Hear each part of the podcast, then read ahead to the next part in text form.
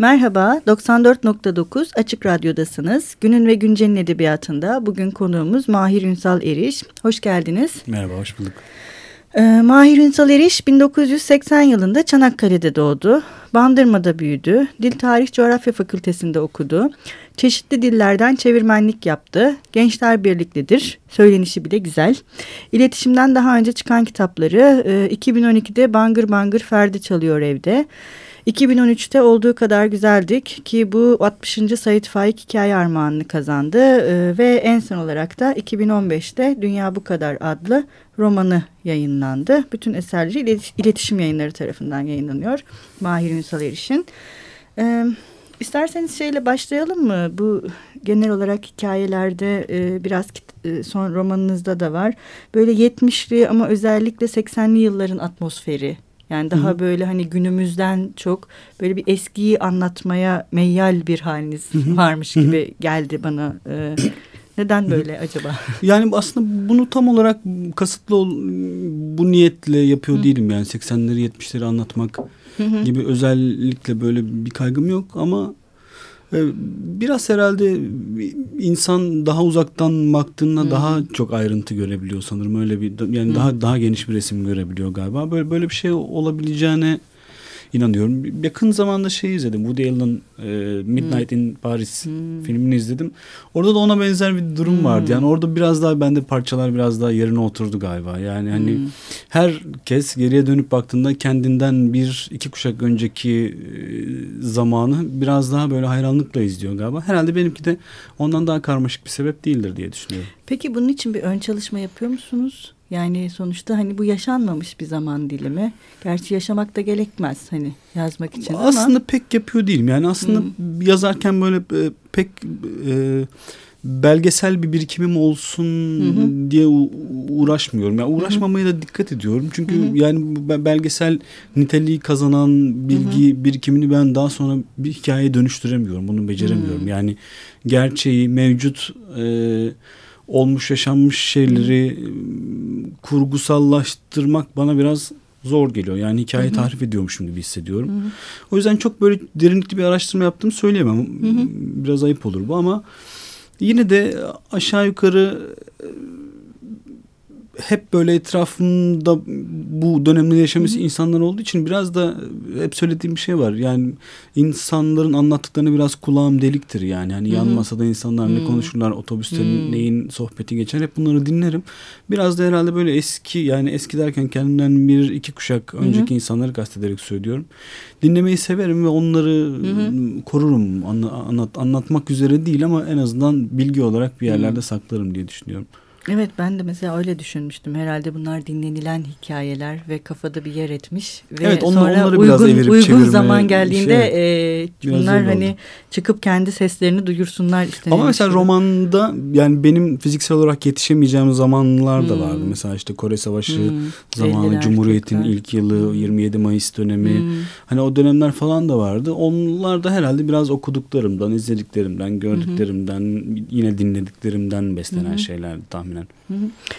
Ee, biraz e, şeydik yani onu e, konuşuruz bu e, şimdi sizin aslında bir tip var yani hikayelerinizde özellikle iki hikaye kitabında da bir, bir, bir tip yaratmışsınız aslında bu böyle bandırmada yaşayan hani bir sahil kasabasında hı hı. belirli özellikleri olan e, ve hani bu önemli bir şey aslında bence hı hı. ve bu kitapları okuduğunuzda sizin kafanızda bir birisi kalıyor hani hı hı. ve birisi canlanıyor hani her seferinde başka birisini ve başka birilerini anlatsanız da e, bu düşünülerek yapılmış bir şey mi yoksa kendiliğinden ortaya mı çıktı? Muhtemelen kendiliğinden ortaya hmm. çıkan bir şey. Çünkü ben biraz şeye inanıyorum. İnsan sınıfının dilini konuşur hı ve sınıfının coğrafyasını hı yaşar. Biraz onunla alakalı bir şey olduğunu düşünüyorum. Yani benimkinde hem sınıf diliyle hem de o Hı-hı. bölgesel o yani memleket kimliğinin bir araya gelmesinden kaynaklı olarak böyle bir şey ortaya çıktığını düşünüyorum. Tam olarak söylediğinize katılmamakla beraber Hı-hı.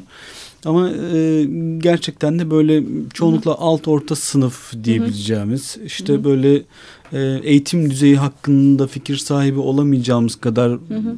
muğlak ama e, yine de iletişim kurabileceğimiz Hı-hı. kadar belli bir e, eğitim ve kültür düzeyini yansıtan Hı-hı. çoğunlukla e, iş, güç, hayat, memat meselelerinde hayal ettiği başarıya ulaşamamış insanlara dair hikayeler hatta onlara dair küçük kıyamet hikayeleri hmm. oldukları söylenebilir bu ilk hmm. kitap için ama hatta yani romanda da böyle epey, epey başarısızlık hmm. hikayesi hmm. var ama bununla birlikte başarı hikayeleri de var tabi. Ama ilk iki kitap için dediğinize kimi yönlerden katılıyorum evet böyle hmm. böyle bir durum var. Bunun hem memleket e, bağıyla hem de sınıf dilini konuşuyor hmm. olmakla ilgisi olduğunu düşünüyorum. Ama bu önemli bir şey bence. Çünkü yani edebiyatın salt sınıfsız ve hani mekansız olması da evet tamam öyle bir şey de e, olabilir tabii. Hı hı. Bu da değerli bir şey ama hani özellikle bu dönemde e, edebiyatın e, belirli bir e, ne diyeyim e, bir resmi canlandırabiliyor olması e, o yazarın kendisine has da bir üslubu olduğunu da gösteren bir şey. Yani ayırt edici bir şey. Bu, bu önemli bir şey bence. Çünkü e, ayırt edici olmayan bir yazar yani bir yazarı diğer yazarlardan ayırt edemiyorsak artık biz ki Hı -hı. bu artık çok yaygınlaşmaya başladı evet, Türkçe edebiyatta. Dolayısıyla bu önemli diye düşünüyorum Hı -hı. ben. O anlamda da hani bu iki kitabın... Önemli olmakla beraber çok e, üzerinde saplanmadan, takılmadan hızla terk edilmesi gereken bir şey olduğunu da düşünüyorum ama yani hani hı hı. E, ya bir, biraz tekrara düşmek hı hı. kaygısı beni hı. yani böyle sancılardan sancılara sürüklüyor hı. diyebilirim yani hani bu tekrar düşmekten korkmak bir yana e, biraz da şeye inanıyorum yani bir kitabın ancak ve ancak dünyaya yeni bir şeyi söylemek için yazılması gerektiğine hı hı. inanıyorum. Biraz Öyle olunca da yani bu ilk iki kitapla, ilk iki hikaye kitabıyla anlattığım dünyanın biraz uz uzağına düşmeye çalıştım mesela hmm. üçüncü kitapla. Evet. Çünkü e, yazdığım yeni bir şeyde önceki yazdıklarım üstüne en azından bir küçük tuğla daha koymayacaksam hmm. hiç yazmanın anlamı yokmuş gibi geliyor bana biraz. Hmm. O yüzden evet dediğiniz doğru böyle bir hmm. e, yani tipik denebilecek bir karakterleşme, bir atmosferleşme Hı-hı. var belki ilk kitapta ama o benim hızla terk etmeye çalıştığım bir şey. Hmm, bir daha da değişecek yani evet, bundan sonra. Ne güzel. ee, şimdi biraz bu tam siz de e, bahsetmişken bu başarısızlık hikayeleri biraz şeyi de konuşalım istiyorum aslında.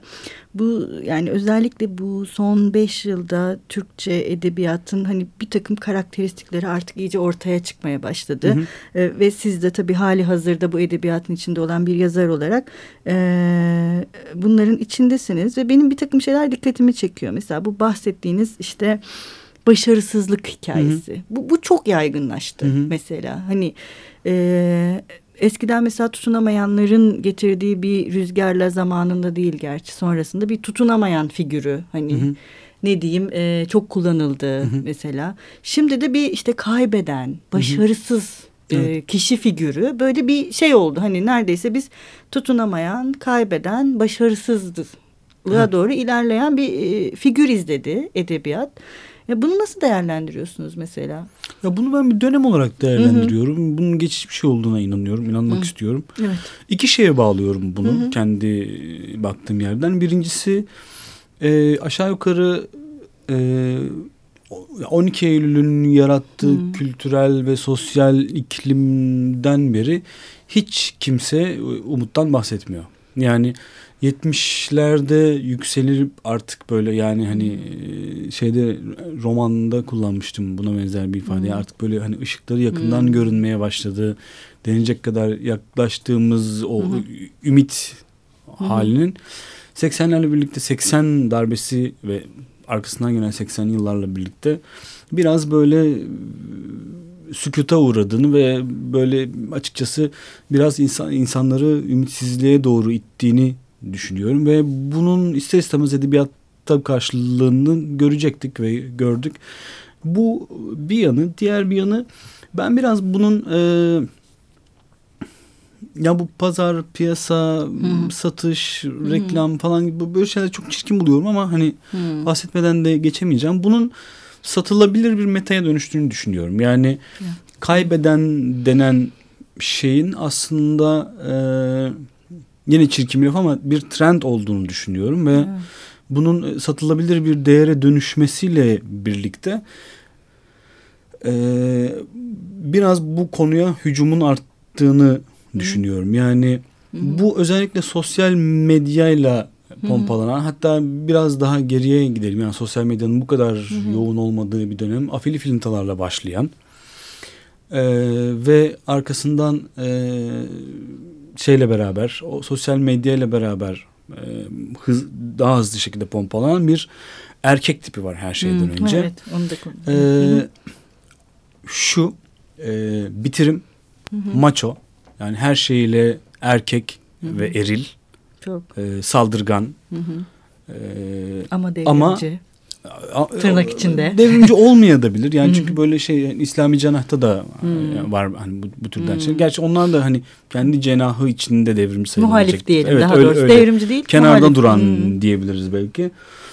Ee, ama bütün bu maçoluğa rağmen işte annesine şiirler yazabilecek kadar içli, e, işte Sadri Alışık filmi seyrederken ağlayabilecek kadar işte duygusal e, bitirim ama bir yandan da işte böyle çok içli, çok böyle hmm, nasıl diyeyim annesinin kuzusu hmm. adamlar. Hı hı.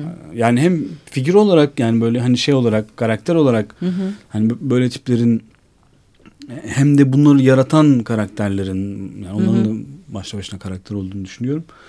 Bu karakterlerin de biraz sosyal medya pompalamasıyla artık geçer akçe olduklarını ve e, bu bu tipler olmaya hücum başladığını görüyorum ve bunun geçici bir şey olduğunu düşünüyorum. Çünkü o o edebiyat da artık yavaş yavaş okurunu yitirmeye başladı. Yani hani onun da artık çok uzun ömrü olduğunu düşünmüyorum. Kaldı ki hı hı. E, edebiyat dünyasının çok büyük bir kısmının da bu eril e, algı ve eril dile karşı da çok büyük bir savaş içinde olduğunu da biliyoruz ve bunun hı hı. zaman zaman e, bu e, ta, tiplere, karakterlere hı hı. nedamet getirtip hani böyle hı hı. onları hizaya çektiğini de biliyoruz yani bu şeyleriyle, mücadeleleriyle. Açıkçası e, bunun geçici bir rüzgar olduğunu düşünüyorum. Tıpkı e, zamanında çok tutulup sonra kimsenin hatırlamadığı televizyon dizileri gibi. Hı hı. Bunların da zaman içerisinde aynı kaderi paylaşacağını düşünüyorum yani. Kalıcı, kalıcı olan şeyin edebiyat olacağına inanıyorum açıkçası. Evet. Ee, şimdi ikinci bölüme geçmeden önce bir ara vereceğiz. Hı hı. Ee, biz biliyorsunuz e, kitaplardaki şarkıları ya da işte e, yazarlarımıza ilham veren şarkıları e, çalıyoruz. Ne çalalım bugün? E, şimdi şöyle anlatayım. Benim ilk kitabımda Billy Hikmet diye bir hikaye Hı -hı. var. Orada Billy Hikmet e, çocukları yakaladığı zaman onlara bir şarkı söylerdi hikayede. E, pişman olur da bir gün dönersen Hı -hı. bana geri hüzzam makamında şahane bir eser. Evet. Onu dinlersek ben çok bahtiyar olurum. Ne güzel. Dinleyelim o halde.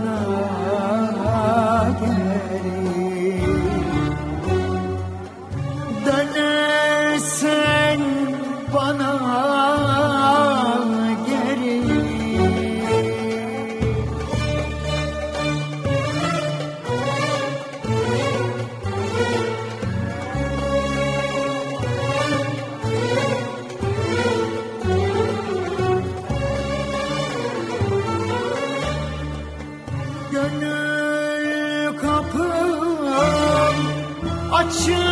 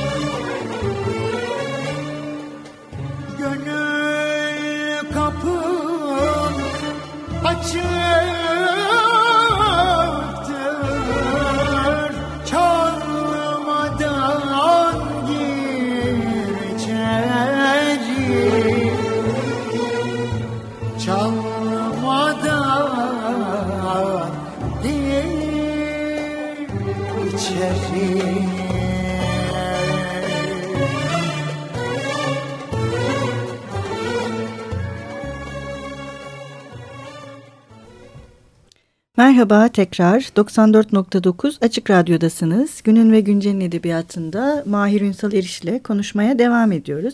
Şimdi biraz bu birinci bölümde kaldığımız yerden devam etmek istiyorum aslında ben. Ee, şimdi biz arada konuştuk tabii bu afilli filintalar ve günümüz edebiyatına dair e, konuşurken kendinizin de afilli filintalar içerisinde olduğunuzu yazmaya devam ettiğinizi söylemiştiniz ama bu başarısızlık, ümitsizlik meselesinde biraz bana şey geliyor yani hani e, bir ayırt edici unsur olarak ben kendi açımdan bir okur olarak bu e, keder meselesini önemli buluyorum. Mesela Hı-hı. keder başka bir şey ama Hı-hı. hüzün ve acıklı olma hali başka bir şey. Hı-hı. Hani bugün böyle gerçekten hani kaybeden, başarısız bir acıklı bir tip var ve bu Hı-hı. rahatsız edici bir tip. Hı-hı. Ama hani bir de gerçekten hani e, şey olmayan, maço olmayan ve bu ülke tarafından hani bizzat erkekliğin kendisine verdiği görevlerden dolayı hı hı. hani bu erkeklikle e, de bir mücadelesini sürdüren e, kendi yaralarını göstermeye açık. Hani evet erkeğim ama benim de yaralarım var. Fakat bu yaralar sadece e, ben olduğum için değil bu toplumun bana ben olma görevini Hı -hı. verdiği için hani Hı -hı. E, göstermemem gereken ama hani gösterdiğim ve bunları açık etmekten de e, ne diyeyim gocunmadığım. Fakat bunun kendisinde bir keder de yarattığını. Çünkü bu kederli bir şey yani hı hı. bir taraftan hani hem onun bulunduğu bilmem ne. Böyle de bir durum da var. Ama bu önemli ve ayırt edici olduğunu düşünüyorum hı hı. ben bütün bu hani e, şeyler içerisinde. Yani bu erkek ve eril dilin içerisinde. Hani bunu eril bir dille yapanlar da var ama hani bunu eril hı hı. dilden mümkün olduğunca uzaklaşarak yapmaya çalışanlar da var. Şimdi buradan sizin edebiyatınıza gelirsek hani sizin edebiyatınızda da giderek bu dünya bu kadara doğru giderken en azından benim kendi okuma tecrübemde bir erillik yok benim kendi adıma. Giderek daha azalan bir eril dilden belki hı hı. bahsedebiliriz. Evet bunlar erkekli ama mesela sizin erkekleriniz şey değil, acıklı değil. Bence kederliler. Hı hı. Ve bu keder iyi bir şey yani kötü bir şey değil o kederli olma hali. Ee, neden kederli sizinkiler? Biraz oradan bahsetsek Bilmiyorum, ya da öyle mi? Biraz, biraz, Bana öyle geliyor. Biraz ben kederliyim galiba. Herhalde hmm. o biraz sinmiştir diye tahmin ediyorum ama yani bilmiyorum ki aslında yazdıklarım üzerine konuşabilecek durumda da değilim galiba. Yani hmm. hani ne desem boş yani ne desem hmm. parazi hani şurada ya da şey şunu yazarken bunu yapmak istedim diyebileceğim bir şey de yok aslında yani hani. Peki o zaman şöyle sorsam mesela buna kafa yoruyor musunuz öyle değil mi? Yok yormuyorum. Yani hani yani şuna bir, kafa yoruyorum. Hani bu moda olmasın. Hani bu bu adam evet ben de bu erkekleri anlatıyorum ama hani bu erkeklerde şey gibi olmasın. Hani o bir, birinci bölümdeki konuştuğumuz gibi. Yok ama yani bir şekilde yani hmm. ideolojik duruş işte hmm. dünyaya bakış gibi hmm. böyle hani bu çok hani böyle insanın artık tabiatından gelen Hı -hı.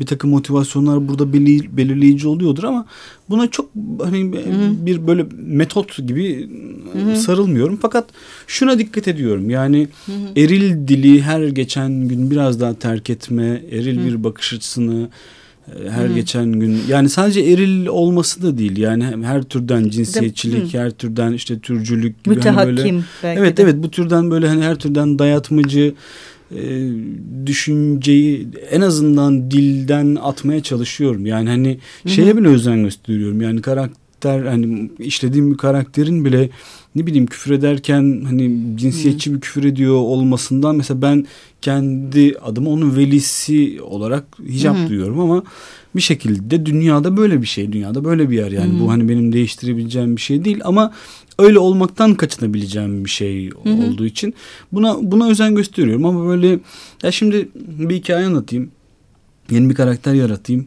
ve öyle kederli olsun ki insanların Hı. içini kazısın gibi böyle bir, Hı. bir şeyle bakmıyorum. Yani öyle öyle öyle yaptığım gün Hı hı. zaten bana her şey müstahak demektir yani. Hmm, anladım. Ya e, mesela burada daha önce de şey yine bu Ayfer Tunç'la konuşmuştuk bu keder meselesini. Hı hı. Hani keder meselesinin önemli ve değerli bir şey olduğunu. Hani bunu arabesk ve daha acıklı bir şeyden e, uzaklaştırmanın da edebiyata daha yaklaştıran bir şey olduğunu. Mesela biz o anlamda hani e, düşünmüştük. O yüzden sizin edebiyatınız buna uygun bir örnek olabilir gibi geliyor. Şimdi giderek zamanımız daralıyor. Yine bununla bağlantılı olarak bu programın sonunda bir de şeyi konuşalım istiyorum. Hani bu başarısızlık, ümitsizlik hep e, buralarda dolaştık. Yine bu keder hali falan da olduğunda. E, bu 12 Eylül mesela yine Hı hı. Türkçe edebiyatın yani çok işlemeye başladığı bir konu. Yani Hı hı. bugün gerçekten e, genç edebiyat diyelim. Hani e, sizin kuşağınız ve hatta sizden bir sonraki kuşak da Hı hı. bu 12 Eylül'le bayağı bir uğraşmaya başladı. Sizin de zaten meselelerinizden birisi. Size Hı de hı. var 12 Hı hı. Eylül. Neden? Ee, yani bu bizim tanık olduğumuz en yakın e, toplumsal travma olduğu içindi. Fakat bu yani benim yazdıklarım hep e, henüz geziyle karşılaşmamışken yazılmış şeylerdi. Yani artık Gezi'nin e, toplumsal bellekte yeni bir sayfa açtığını ve o sayfaya yeni edebiyatının da yazılacağını düşünüyorum. Ama Hı hı. ama 10 yıl sonra olur ama 15 yıl sonra Hı hı. olur yine bilmiyorum. Bir de Şimdi de olur yani. ee, Şimdi de oluyor ama genellikle Hı. başarısız örneklerle karşılaştık şimdiye kadar. Bundan sonra daha daha ilerinin olacağına inanıyorum. Fakat e, ben biraz daha politik bakıyorum 12 Eylül meselesinde. Yani böyle Hı hı. ne acılar çektik. İşte Hı. e, yoksulluk, fakirlik Öyle içindeydik ama, ama evet bugün öyle hani böyle e, şey e, gibi değil. Böyle biraz biraz daha böyle politik bir mesele olarak görüyorum. Hı hı. Yani bu bütün bunlara sebep olan adam hasta yatağında eceliyle Hı. öldü ve bunu Evet. asla sindirmeyeceğim. Yani dolayısıyla bunu hani bunu bir mesele e, edinerek Hı hı. yazdığım için de bir, bir politik bir açı yakalamaya çalışıyorum oraya bakır, bakarken de yani genellikle. Evet maalesef bugünkü programımızın sonuna geldik. Ee, Mahir Ünsal Eriş'le söyleşimize haftaya da devam edeceğiz. Ee, biz e, okurlarımıza, dinleyicilerimize, siz okurlarınıza e, veda ederken yazarımızın e, kendisinin, kendi eserlerinden kendisinin sesiyle bir şey okumasını rica ediyoruz. E, bugün de ne okuyalım? Ne istersiniz? Şeyi okuyabiliriz ya. e, Benim adım Feridun'un girişini okuyabilirim. Ee, peki o halde hoşçakalın. Görüşmek üzere. Yaşa, işe, güce, itibara en ufak hürmeti olmayan bu acıya aşk acısı diyorlar. Kim olursan ol, seni saklandığın yerde er ya da geç buluyor, gelip göğüs kafesini ateşte sıvazlıyor ve sen içeride kapkara kurum tutuyorsun. Ağzını açsan alevler püskürü verecekmişsin gibi. Ciğerlerine damla damla kurşun eritiyorlarmış gibi. Kolay kolay geçmiyor. Geçtiğinde de sen geçmiş olduğunu bile fark etmiyorsun. Yağmurlu havalarda sızlayan eski bir kırık gibi sızlayıp duruyor. Kendini hatırlatıyor. Bir tadı, bir kokusu, bir eti var hatta. Bir kütlesi. Gelip göğsüne oturmasından belli. Kokusunu kütlesini hesap edemiyorum ama bir tadı varsa bence o genizde kalmış greyfurt tadını andırıyordur. Çok sevdiğim bir şeye benzeyen ama o olmadığını da bal gibi bildiğin bir tat. Acı, buruk. Portakala benzeyecek neredeyse değil ama işte. Hani kelime çok havalı olmasa kekre diyeceğim. İstediğin kadar yutkun, üstüne istediğini ye, iç, geçmiyor. Genzinden aşağı yuvarlanıp gitmiyor. Ne yediğinden anlıyorsun, ne içtiğinden. Allah belasını versin.